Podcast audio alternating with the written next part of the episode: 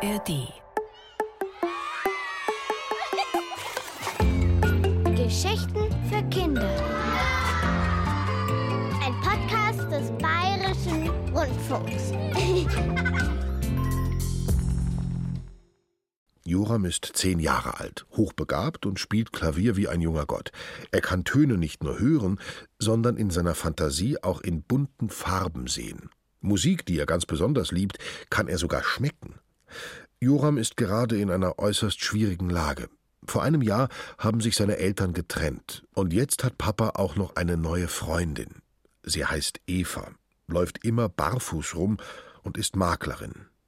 Zu allem Überfluss hat sich Papa dazu gleich eine ganze Familie geangelt, die er total anders, aber super findet. Ausgerechnet dieses Papa-Wochenende sollte Joram sie kennenlernen, wo doch in ein paar Tagen seine Musikinternatsprüfung ist.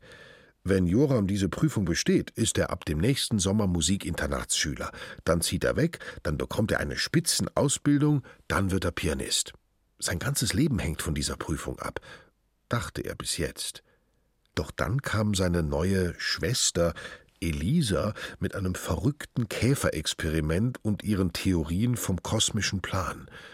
Seitdem sind in Jorams innerem Notizbuch wichtige Überlegungen aufgetaucht. Vielleicht spiele ich mich seit Monaten auf den größten Fehler meines Lebens zu. Vielleicht will ich gar nicht auf dieses Internat. Vielleicht hat Papa ja recht und ich verbaue mir mein Leben, wenn ich mich mit zehn Jahren schon auf eine Karriere als klassischer Pianist festlege. Es gibt da ja auch noch die Jazzmusik. Für Joram so richtige Schmeckmusik. Doch gerade hat er eine ganz andere quälende Frage auf dem Herzen. Nach seinem ersten Besuch bei dieser verrückten Familie sind er und Papa endlich in Papas Wohnung angekommen. Erstmal wollen sie eine Ladung Popcorn machen. Und Joram überwindet sich. Papa? Ja? Kanntest du Eva schon, als du noch mit Mama zusammen warst? Joram sitzt auf einem Barhocker an Papas Küchentheke und kann ihn nicht angucken. Er kratzt an einem Fleck rum, eingetrocknete Suppe oder so. Kumpel, hab ich je gelogen? Joram guckt eine Millisekunde zu Papa hoch. Weiß nicht, hast du? Äh, nein. Papas Stimme klingt sanft ein bisschen traurig, aber sie hat das Richtige gesagt. Joram hebt vorsichtig den Blick. Ich hab mir schon gedacht, dass du das fragen würdest. Ich hab nicht gelogen, Joram. Ich hab Eva kennengelernt, als ich nach der Trennung bei Frank und Yvonne gepennt hab und eine neue Wohnung brauchte. Ich gebe zu, dass ich sofort in Eva verliebt war, als ich sie das erste Mal gesehen habe. Aber das war mir viel zu früh nach Mama. Ich wollte ja rausfinden, wer ich wirklich bin, weißt du? Ich hatte bei Mama immer das Gefühl, nicht so sein zu können, wie ich eigentlich wollte. Aber was ich genau wollte, war mir nicht klar. Ich dachte, um das rauszufinden, müsste ich allein sein. War's aber dann doch nicht. Erstmal schon. Aber Eva ging mir einfach nicht mehr aus dem Kopf. Weißt du, was sie mich bei unserem ersten Telefonat gefragt hat? Man denkt ja, dass einem eine Maklerin nach der Zimmeranzahl ausfragt, ob man einen Balkon haben möchte, im Grünen oder in der Stadt leben. Aber Eva wollte wissen, ob ich lieber unter einem Baum begraben werden wollte oder verbrannt und ins Meer gestreut. Ich habe ihr gesagt, dass ich eigentlich gehofft hatte, sie würde mir eine Wohnung besorgen, solange ich noch lebe. Aber sie meinte diese Fragen ganz ernst. Und was hast du geantwortet? Das Meer. Jedenfalls stand sie dann barfuß hier auf dem Dielenboden und hatte die perfekte Wohnung für mich gefunden, obwohl sie null über meine Wohnwünsche wusste. Ich glaube, das Popcorn ist fertig. Erst vom Herd nehmen. Aber da ist es schon zu spät. Aua! Papa reibt sich die Stirn. Erschossen vom Maisgott. Schon wieder. Jedenfalls habe ich den ganzen Sommer über versucht, nicht an Eva zu denken, sondern stattdessen rauszufinden, was ich will bis mir an einem grauen Herbsttag klar geworden ist, dass ich Eva kennenlernen will. Was machen wir drauf? Salz, Zucker, Chili, Curry oder Salatkräuter? Curry, aber nicht den turboscharfen. Alles klar. Papa zieht ein Gewürzglas aus dem Regal und bestreut das warme Popcorn mit Currypulver. Naja, und dann habe ich nicht lange gefackelt. Er füllt das Popcorn in eine Schüssel, schleudert es gründlich durch und setzt sich neben Joram an die Theke. Ich habe mir Schuhe und Strümpfe ausgezogen und bin zu ihrem Büro gelatscht. Mit nackten Füßen? Ja, ich wollte schon beim ersten Blickkontakt irgendwie auffallen. Sie beeindrucken, schätze ich. Der Boden war verdammt kalt, kann ich dir sagen. Eine Handvoll Curry-Popcorn verschwindet in Papas Mund. Ich hatte so dermaßen eiskalte Füße, dass ich kaum noch laufen konnte. Und zu allem Überfluss fing es auch noch an zu regnen. Also habe ich mir gedacht, was soll's, jetzt bin ich einmal da und hab geklingelt. Eva hat total grinsen müssen. Wahrscheinlich hat der durchgefrorene nasse Trottel mit den glühenden Ohren ihr Leid getan. Ich durfte mich jedenfalls aufwärmen und, und dann. Papa zuckt mit den Schultern, bekommt einen glasigen Blick und versinkt in lächelndem Schweigen. Bin ich dankbar, dass es sich den Rest verkneift, denn die ganzen ekligen Details will ich gar nicht wissen. Ich muss dich noch was fragen. Schieß los. Hast du Mama schon was von den Neuen erzählt? Hab ich.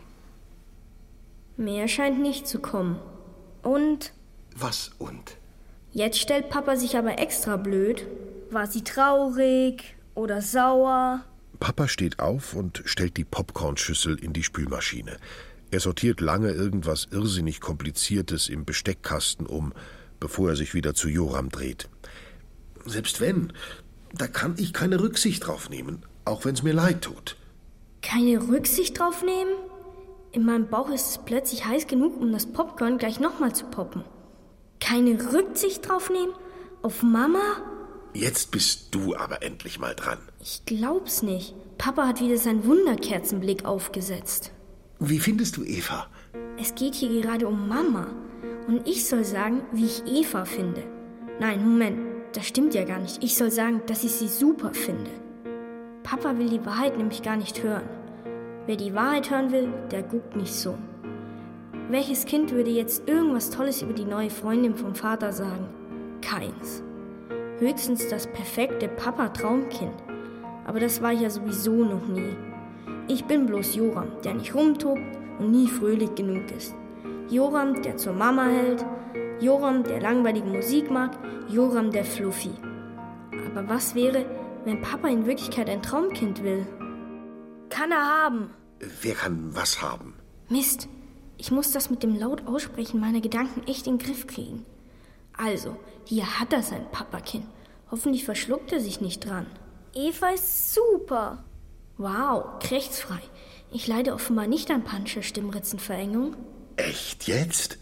Papa guckt ungläubig, aber unter der obersten Schicht bereitet sich ein glückliches Leuchten darauf vor, auszubrechen. Das Traumkind nickt, es darf lügen, es darf so tun, als ob, es muss. Du magst sie? Das Traumkind nickt wieder. Boah, Kumpel, das erleichtert mich aber. Da ist das Leuchten. Papa winkt Joram, mit ihm ins Wohnzimmer zu gehen. Mal sehen, wie lange er braucht, um was zu merken. In unserem Merknick-Spiel. Aber ich hätte mir eigentlich auch nicht denken können, dass du sie nicht magst. Mir ist natürlich klar, dass die ganze Sache nicht leicht für dich ist, auch wegen Mama und so. Aber ich bin wirklich glücklich, Joram. Das musst du deinem alten Vater gönnen. Ja, tu ich auch. Aber fühlen tue ich mich, als wäre ich in einem riesigen, weißen Raum ohne Möbel eingesperrt. Nirgendwo ist was zum Festhalten, nicht mal für die Augen. Winzig klein steht das Papa-Traumkind in der Mitte und muss Sachen sagen. Eva hat was Magisches, findest du nicht auch? Ja, total. Sie gibt mir so ein Gefühl von richtig sein. Wenn man fünf Minuten mit ihr verbringt, sieht man die Welt gleich mit anderen Augen. Ja, total.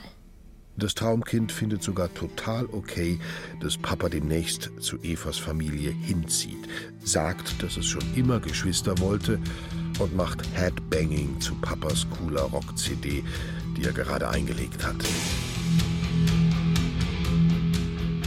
Schließlich schlägt es vor, heute Abend Fußball zu gucken und vom Fernseher Cheeseburger und Pommes zu essen und zum krönenden Abschluss davor eine Runde Basketball im Hof zu spielen. Yes! 8 zu 0, verkündet Papa strahlend und spielt Joram den Basketball zu. Hau rein! Joram lässt den Ball auftitschen. Hart und schwer klatscht er zurück gegen seine Handfläche. Er fixiert den Korb. Da hampelt Papa schon wieder vor ihm rum.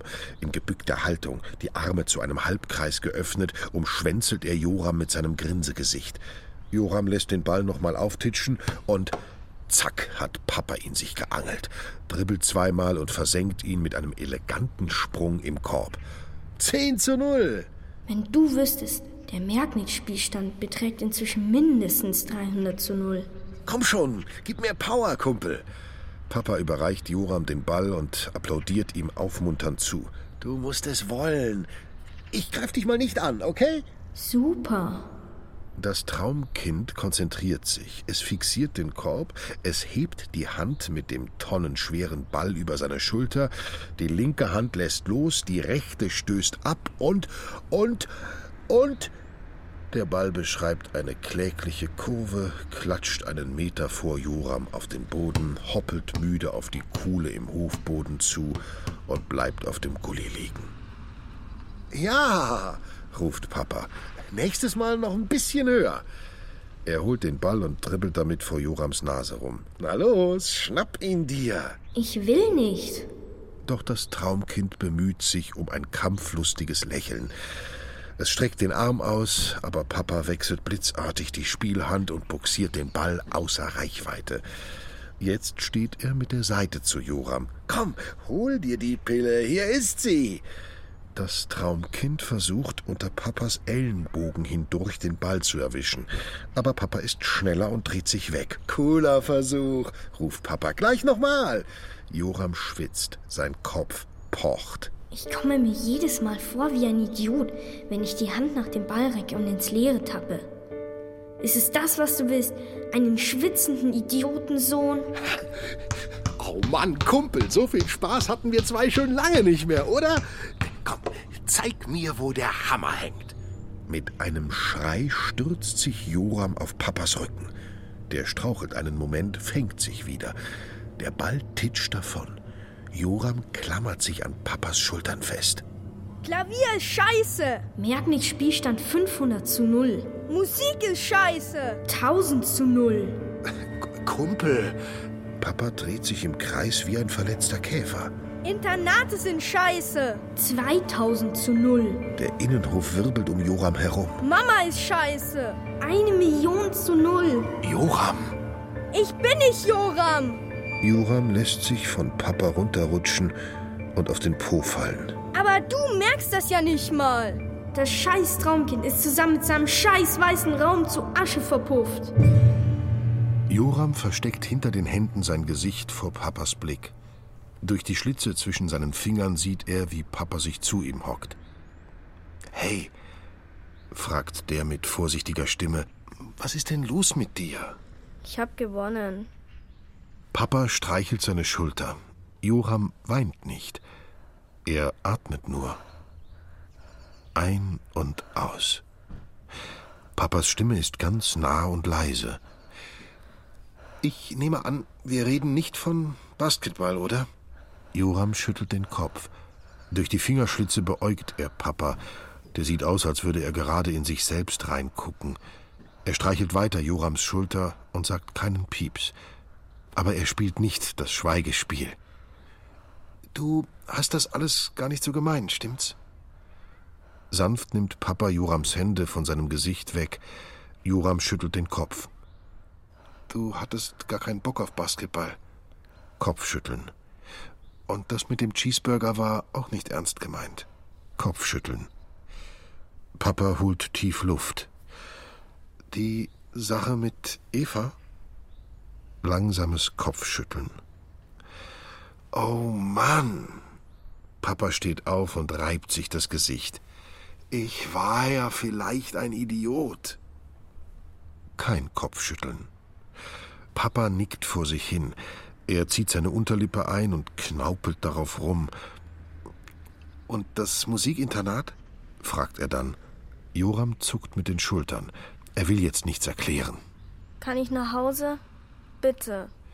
Papa steht da, die knatschorange Sonne im Rücken, und sieht Joram an. Lange. Sicher. Komm, ich fahr dich. Als Papa vor Mamas Haustür den Motor ausschaltet, dreht er sich zu Joram um. Ich komme lieber nicht mit drauf, oder? Besser nicht. Ich erkläre das Mama schon. Joram hakt seine Finger in die Lasche vom nicht benutzten Rucksack, und greift nach dem Türknopf. Joram, sagt Papa. Ja. Du machst das am Mittwoch mit links, das weiß ich. Aber ich drück dir trotzdem die Daumen. Papa Joram Blick. Danke. Ich schaff keinen Joram Papa Blick. Dazu fühle ich mich innerlich zu zerknittert. Rufst du mich nach der Prüfung an? Papa hält ihm seine Faust hin. Okay. Joram lässt den Türgriff wieder los, macht auch eine Faust und pockt sie auf Papas. Dann bis Mittwoch, Kumpel. Ich warte noch, bis du drin bist. Brauchst du nicht. Vielleicht ist Mama gar nicht da. Mama ist immer da. Was machst du denn jetzt schon hier? Mama steht in der Tür und ist total verstrubbelt, was bedeutet, dass sie am Schreiben war und sich wie immer in den Nachdenkpausen die Haare gerauft hat. Joram ist halb erleichtert und halb enttäuscht, als er Mama sieht. Mama steckt mal wieder in ihrem Geschichtenschreibuniversum. Das bedeutet, dass die richtige Welt nur ganz langsam zu ihr durchdringt. Und das wiederum bedeutet, dass sie keine messerscharfen, klugen Fragen stellen wird, die mich nach spätestens drei Minuten dazu bringen, alles haarklein zu erzählen. Und das ist eben halb erleichternd und halb enttäuschend. Papa und ich haben beschlossen, dass ich besser hier übernachte. Ich wollte ja sowieso morgen früh wiederkommen. Vom Papa erzähle ich Mama schon lange nur noch sehr vorsichtig. Und seit heute ist unklar, ob ich ihr überhaupt jemals wieder was von Papa erzählen kann. Weil es schon halb acht ist, hat Joram sich dazu entschlossen, heute nicht mehr zu üben und wirft lieber einen Blick in den Kühlschrank. Kann ich die restlichen Gurkenröllchen haben? Klar. Hat Papa dir denn nichts gemacht? fragt Mama. Und wie war denn dein Tag überhaupt? Willst du mir nicht erzählen? Oh nein, Mama droht langsam, aber sicher aus ihrem Bücherschreibuniversum wieder aufzuerstehen. Jetzt bloß nichts anmerken lassen. Joram weicht Mamas Fragen gekonnt aus und flüchtet mit den Gurkenröllchen in sein Zimmer.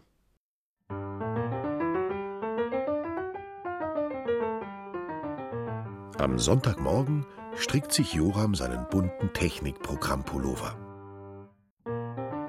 Fusseliger gelber Faden, B-Dur. Die glatte hellblaue Schnur, G-Moll. Alles passiert wie von selbst. Meine Hände schweben über der Klaviatur. Und zum Schluss schwebt der fertige Pulli über mir. Er streift ihn sich gerade über, als ein schrilles, kreischrotes Zirren den Pulli zerplatzen und Joram zusammenzucken lässt. Die Klingel. Ich geh schon, ruft Mama aus dem Flur und spurtet zum Türöffner. Wer ist das? Mama grinst so, als wüsste sie es. Lass dich überraschen, flötet sie Neugierig steht Joram auf und linst in den Hausflur. Noch sind nur Treppaufgeräusche zu hören, allerdings ziemlich unverkennbare Turnschuhe, Größe 46, drei Stufen auf einmal Geräusche. Henk! Und da biegt er auch schon um die letzte Ecke und springt ihnen vor die Füße. Hey, Joe, alles fit? Was machst du denn hier, mitten am Sonntag? Ja, heute fängt der Drei-Tage-Countdown an. Weniger als 72 Stunden bis zu die Prüfung. Und du hast die offizielle Recht auf die Rundumbetreuung von deinem Klavierlehrer. Hast du das nicht gewusst? Henk markiert ein empörtes Gesicht und stemmt die Fäuste in die Seiten. nee, ich hatte keinen Schimmer. Wenige Minuten später sitzen die beiden vor dem Klavier. Und? Nervös? fragt Henk. Joram nickt. Mit Henk kann man gut rumalbern, aber wenn es drauf ankommt, ist er ernst. Und er merkt immer, wann es drauf ankommt. Weißt du, die Nervosität gehört dazu. Ohne das wäre uns alles egal und dann könnten wir nicht mehr spielen. Machen wir eine komplette Durchgang? Technikprogramm habe ich schon. Gut. Henk nimmt Jorams Hände und rüttelt ihm die Arme und Schultern einmal sanft durch. Alles locker? Alles locker. Henk macht eine einladende Handbewegung, als würde er Joram das Klavier schenken. Maestro? Joram richtet sich auf.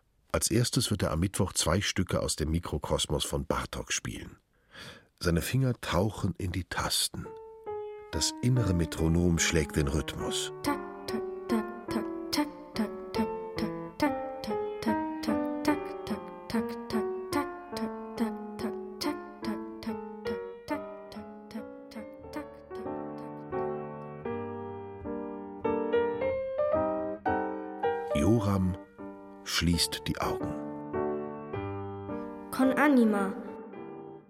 Querflöten grün.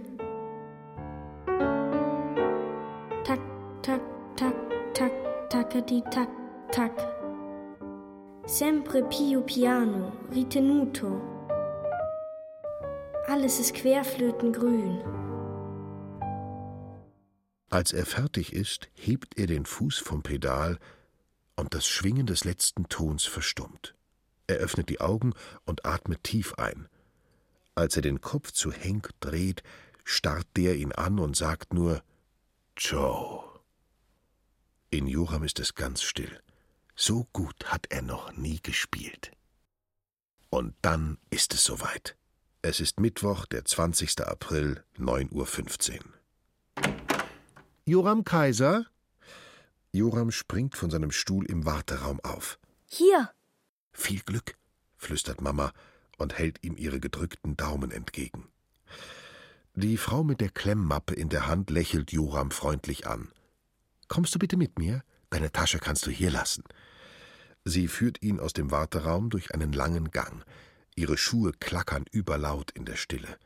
Ohne seine Tasche, mit seinem heiligen Notizbuch drin, fühlt sich Joram ganz nackt. Vor einer Holztür, an der ein roter Zettel mit Prüfung, bitte Ruhe angepinnt ist, bleibt die Frau stehen. Sie klopft an, drückt, ohne eine Antwort abzuwarten, die Klinke runter und öffnet die Tür.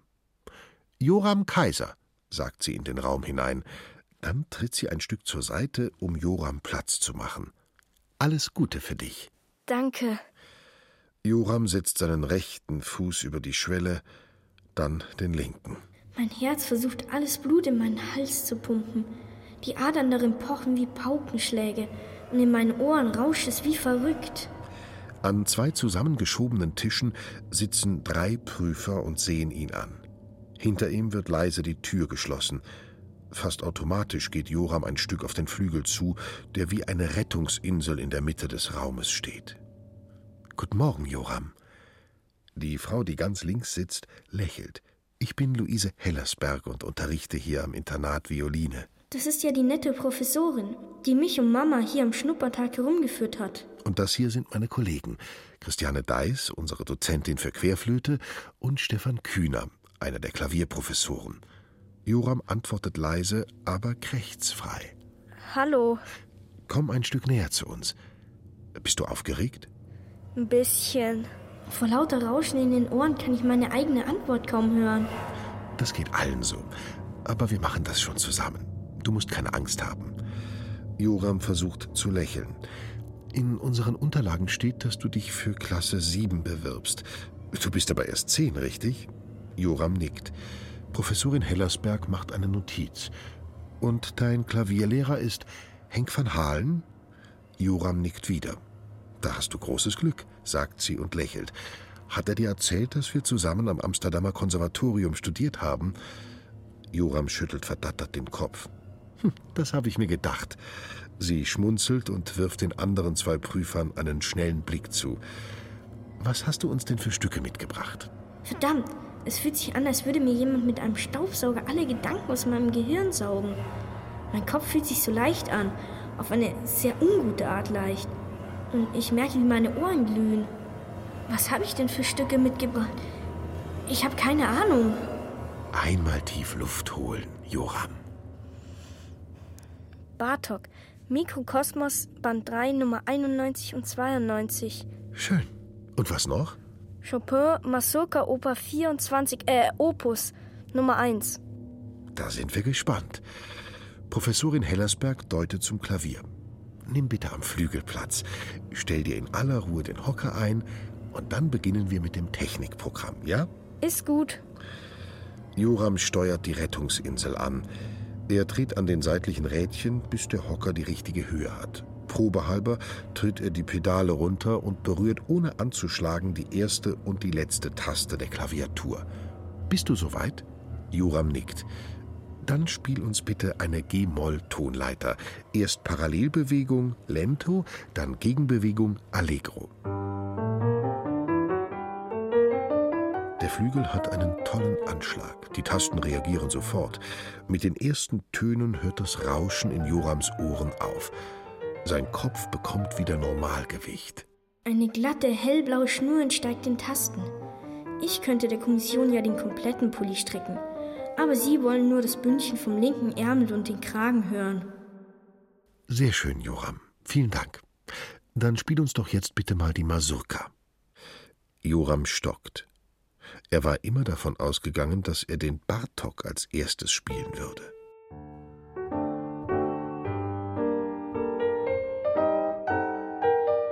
Aber er tut, was von ihm verlangt wird und spielt Chopins Masurka. Er spielt sie wie zu Hause ganz hervorragend, wenn auch heute für Joram nichts querflötengrün wird und er seine Augen nicht schließt. Danach soll er ein ihm unbekanntes Stück vom Blatt spielen. Auch das macht er mit links. Vielen Dank, Joram, sagt Professorin Hellersberg. Dann berät sie sich leise mit den anderen. Endlich wenden sich die drei ihm zu. Gut, Joram. Dann würden wir jetzt gerne noch den Bartok hören. Und dann hast du es geschafft. Dann hast du es geschafft. Jorams Finger schweben über den Tasten. Sie schweben und schweben und schweben und bewegen sich keinen Millimeter. In meinem Innern wirbelt alles durcheinander, als würde ein Sturm durch meinen Kopf und meinen Bauch tosen und alles von da wegreißen, wo es eigentlich hingehört. Und dann erhebt sich mitten aus dem Sturmsbrausen ein Ton. Und dann noch einer. Und noch einer. Aber es ist nicht Bartok. Es ist. Fly me to the moon. Das sind ja meine Finger, die diese Töne spielen. Und während Joram spielt, während seine Finger es spielen, übersetzt sein Kopf die Worte. Alles passiert von allein. Flieg mich rauf zum Mond, zwischen den Sternen will ich spielen.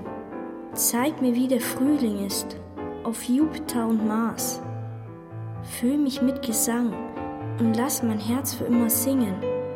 Du bist all mein Sehnen, was ich liebe, was ich will. Joram ist eingehüllt in warmes Rostbraun mit einem Hauch Gold. Auf seiner Zunge breitet sich samtig der Geschmack von heißer Schokoladensauce aus. Nach dem letzten Ton behält er seinen Fuß auf dem Pedal. Nur ganz, ganz langsam ebbt das Gold ab und der Schokogeschmack lässt nach. Joram dreht sich zur Kommission um. Sie sehen ihn einen Moment lang schweigend an. Dann sagt Professorin Hellersberg, das war sehr schön, Joram. Aber mit Jazz kann man sich bei uns nicht bewerben, das weißt du doch sicher. Joram nickt. Sie dreht sich halb zu ihren Kollegen um. Vielleicht sollte das ja eine Art Gruß an mich sein. Hat Henk dich dazu ermuntert, uns Jazz vorzuspielen? Joram schüttelt den Kopf. Na gut, dann bitte ich dich, uns den Bartok jetzt noch vorzutragen. Joram schüttelt den Kopf. Professorin Hellersberg tuschelt mit ihren Kollegen, dann beugt sie sich über den Tisch nach vorn. Joram, ich dürfte dir das gar nicht sagen, aber von unserer Seite ist die Sache entschieden. Bloß haben wir Regeln, die der Gerechtigkeit gegenüber allen Bewerbern dienen. Wir müssen ein zweites klassisches Stück von dir hören, sonst können wir dich nicht aufnehmen. Ist gut. Joram geht zur Tür hinaus und zieht sie leise hinter sich zu. Mama kommt ihm auf dem Gang entgegengelaufen. Sie versucht nicht zu rennen. Jorams Kehle wird eng. Panische Stimmritzenverengung? Bei Mama? Sie nimmt ihn in den Arm und drückt ihn und duftet und lässt ihn wieder los. Und? Ihr Gesicht ist kurz davor, in ein Strahlen zu explodieren. Joram sieht erst sie an, dann den Fußboden, dann wieder Mama. Dann schüttelt er den Kopf. Mamas Gesicht macht eine Vollbremsung. Nein. Ihre Augenbrauen können es nicht glauben, ihre Wangen werden bleich. Aber warum nicht?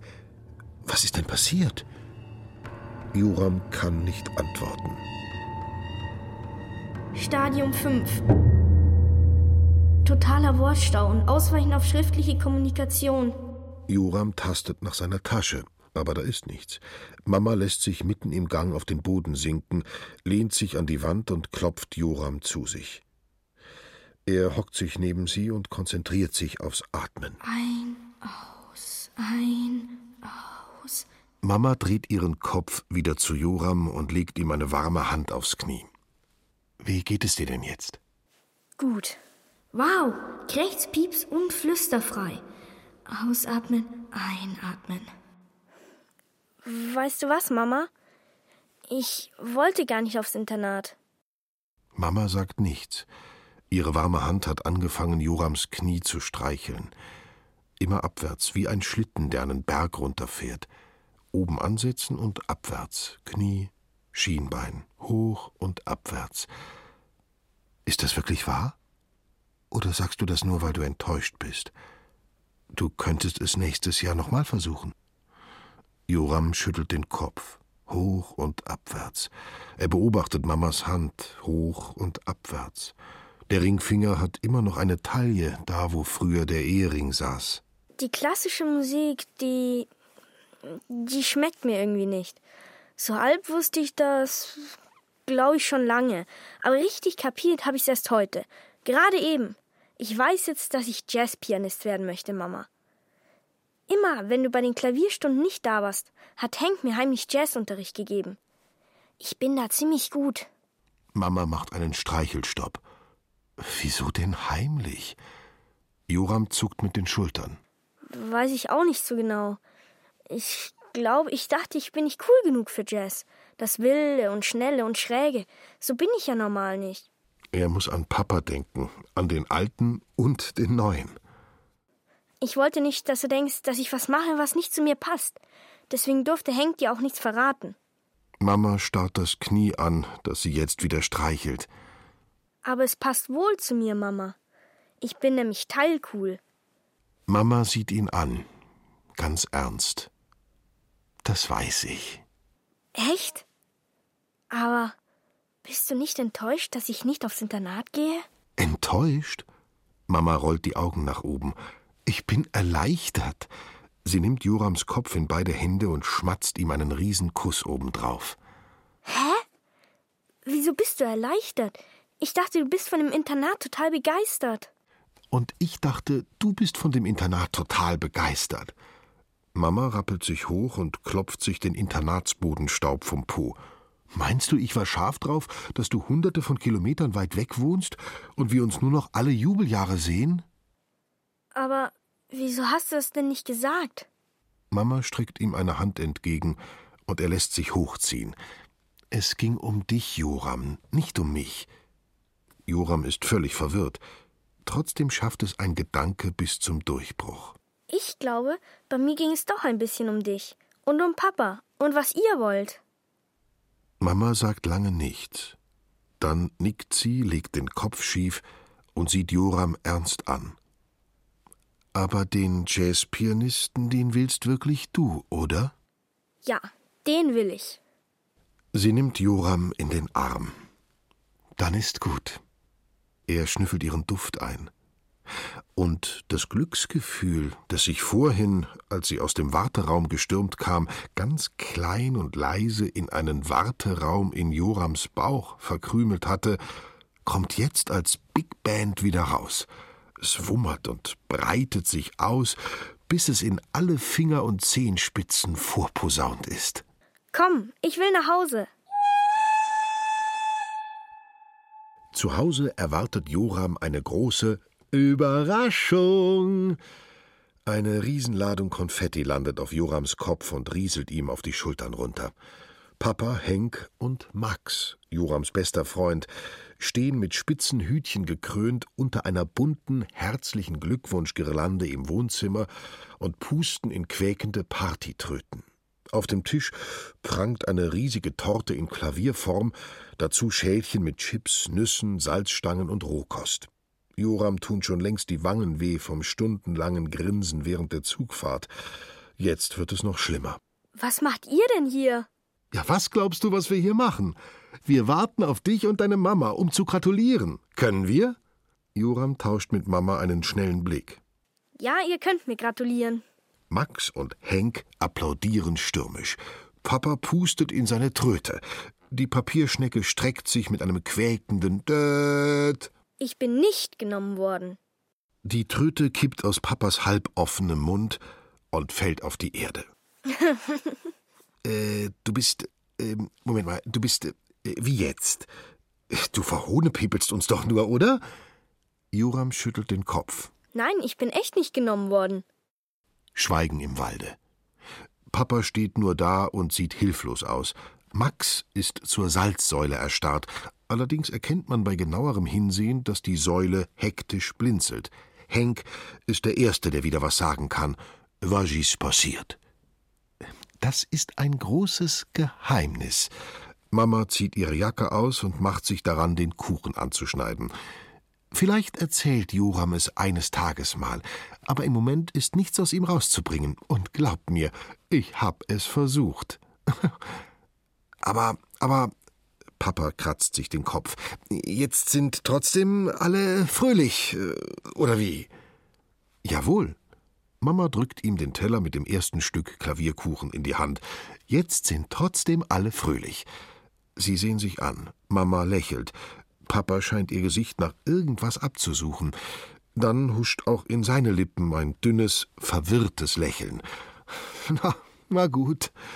Er schnappt sich eine Gabel und sticht in die Marzipanklaviatur auf seinem Teller. Ich kapier's zwar nicht ganz, aber dann feiern wir eben, dass er nicht genommen worden ist. Hauptsache Joram ist glücklich und zufrieden.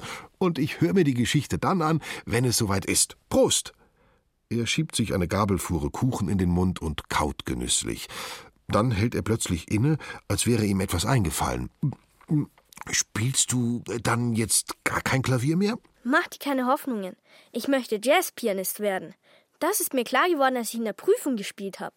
Papa kaut und nickt und schluckt. Cool.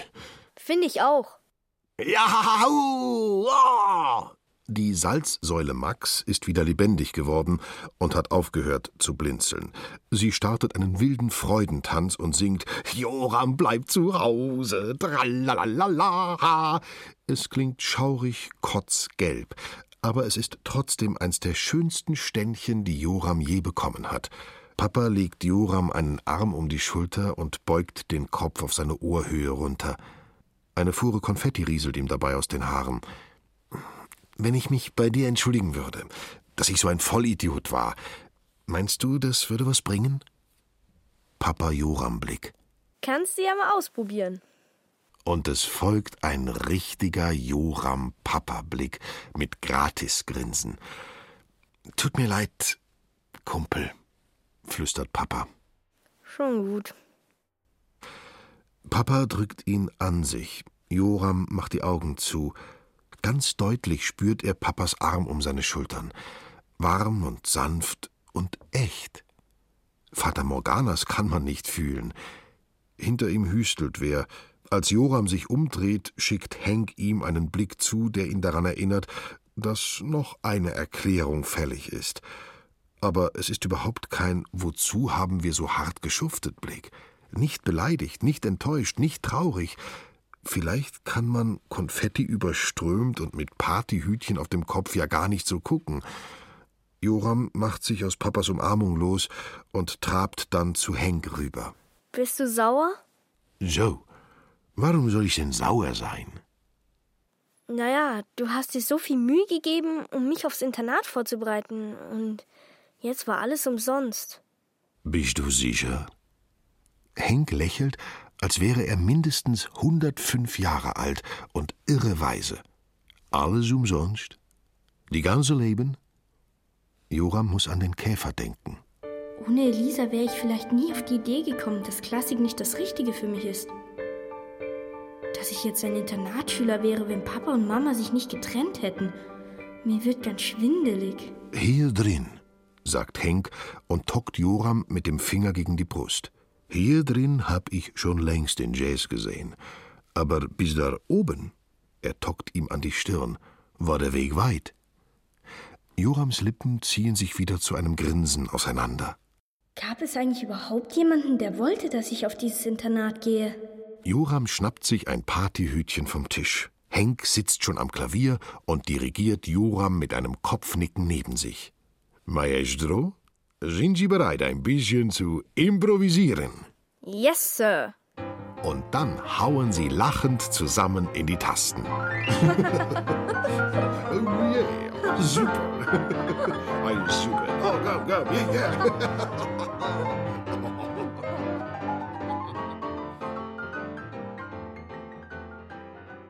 Ein paar Tage später, Sonntag, 24. April, 9.45 Uhr.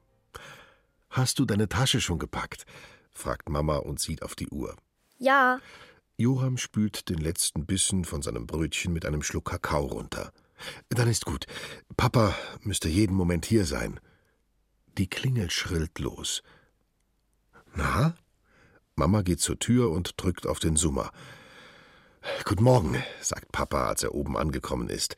Alles klar bei euch? Alles klar. Wie sieht es aus, Kumpel? Möchtest du zu mir oder wollen wir zu Eva und den anderen? Er fährt langsamer. Sie würden sich sehr freuen, wenn du kämst. Und ich würde dir auch gern was zeigen, aber du entscheidest. Er hält vor seiner Wohnung, lässt aber den Motor laufen. Bei mir erwarten dich Popcorn, die neue Simpsons-Staffel auf DVD und ein selbstgebackenes Körnerbrot, für das ich leider keine Garantie übernehmen kann. Ihre Blicke treffen sich wieder im Rückspiegel. Selbstgebacken? Das Risiko gehe ich lieber nicht ein. Joram legt einen Arm um seine Tasche, in der das Geschenk für Elisa steckt. Fahr mal zu den anderen. Papas Augen leuchten kurz auf. Dann guckt er wieder nach vorn, legt den ersten Gang ein und gibt Gas.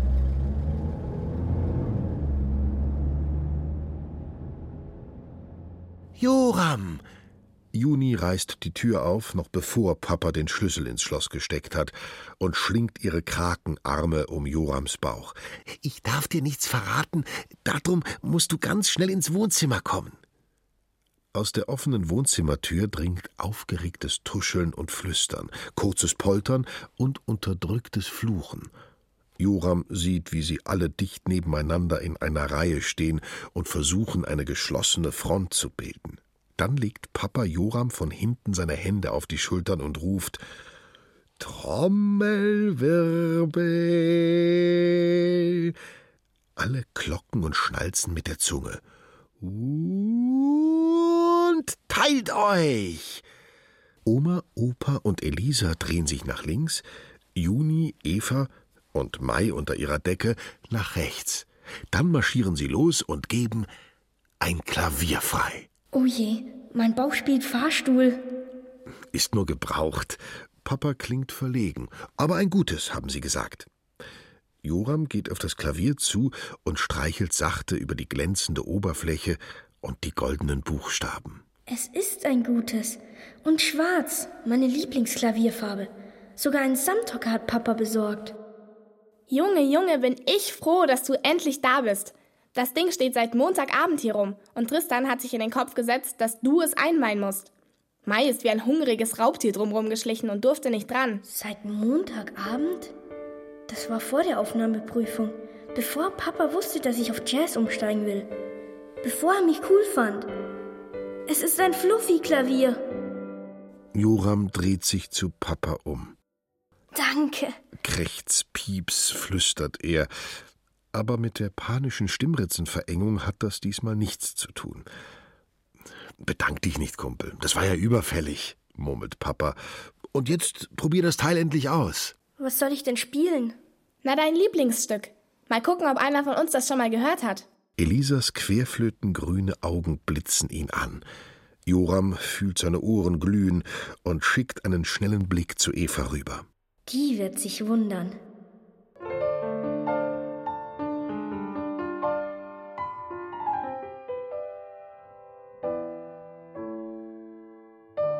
Warmes Rostbraun mit einem Hauch Gold breitet sich im Wohnzimmer aus. Eva setzt genau an der richtigen Stelle ein. Fly me to the moon and let me sing forevermore. Ihre heiser, rauchige Stimme mischt sich mit den klaren Klängen des Klaviers. Sie singt eine ganz eigene Version, wie beim letzten Mal auch schon. Die Töne reiben sich mit der Grundmelodie. Es passt nicht ganz und passt irgendwie doch. Es klingt wie Rossbraun mit Pink. Es klingt butterig, salzig und trotzdem süß. Es klingt wie Spaghetti mit Schokosoße. Oma und Opa fangen an zu tanzen. Und auch die kleinen Zwillinge, Juni und Mai, das Deckengespenst, torkeln anmutig im Rhythmus des Stücks durchs Wohnzimmer. Papa fordert Elisa auf. Nur Eva steht wie die Ruhe selbst am Klavier und singt. Als das Stück aus ist, bricht ein kleiner Applaus los. Krass, du bist voll der Klaviergott. Mist, meine Ohren glühen schon wieder. Du hattest recht, Tristan. Eva lächelt Papa an. Er ist wirklich ein beeindruckender Pianist. So, verkündet Mai, jetzt bin ich dran. Komm, wir gehen in mein Zimmer.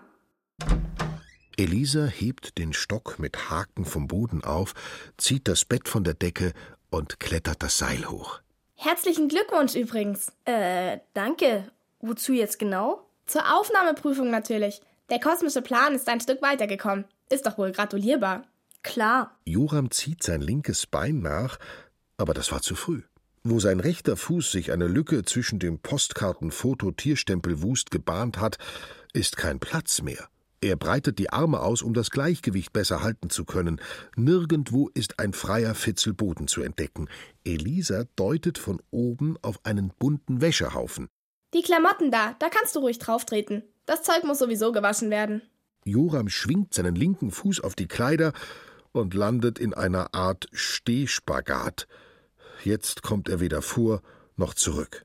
Eine schlechtere Gelegenheit, Elisa ihr Geschenk zu geben, kommt vielleicht nicht mehr. Also mach schon. Äh, sammelst du noch Namen? Oh Mann, meine Ohren fangen schon wieder an zu glühen.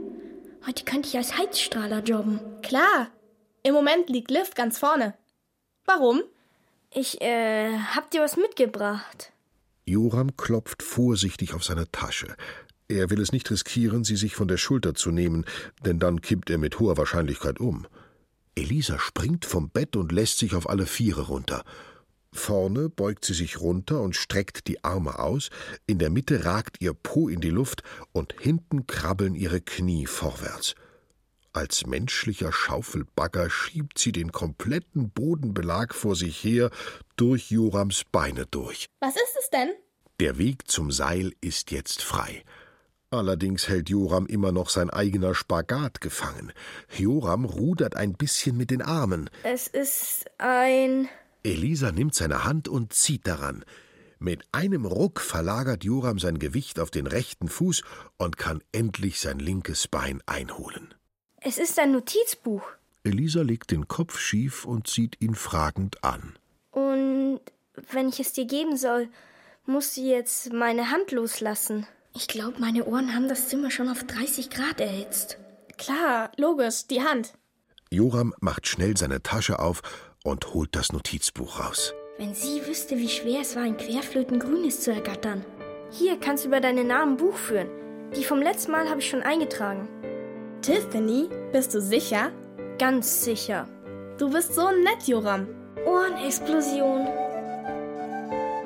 Elisa lässt die Seiten langsam an ihren Fingern vorbeifächern. Dann schlägt sie das Notizbuch zu und gibt es ihm zurück. Wie? Wo? Was? Kannst du das für mich aufheben? Ich würde gerne immer wissen, wo es ist. Und außerdem hast du eine Schrift, die man lesen kann. Okay. Soll ich Liv noch dazu schreiben? Logo. Und streich Tiffany durch, ja? Geht klar. Ich finde Elisa ja gut. Elisa schnalzt mit der Zunge und schüttelt den Kopf. Junge, Junge, das ist mein Stichwort. Sie kniet sich hin und fängt an, einige Stempel und Socken auf dem Boden zu drapieren. Das sieht nach einem neuen Käferparcours aus. Joram steckt das Namensnotizbuch ein. Müssen wir wieder ein Problem lösen? Messerscharf analysiert. Was wird geklärt? Elisa sieht zu Joram hoch und ihre Querflötenaugen tirillieren ihm entgegen. Ob Gegensätze sich anziehen oder abstoßen? Glühen da etwa Elisas Ohren? Joram nimmt sich die Tasche von der Schulter und legt sie auf den Boden. Alles klar, dann gehe ich mal einen Käfer suchen.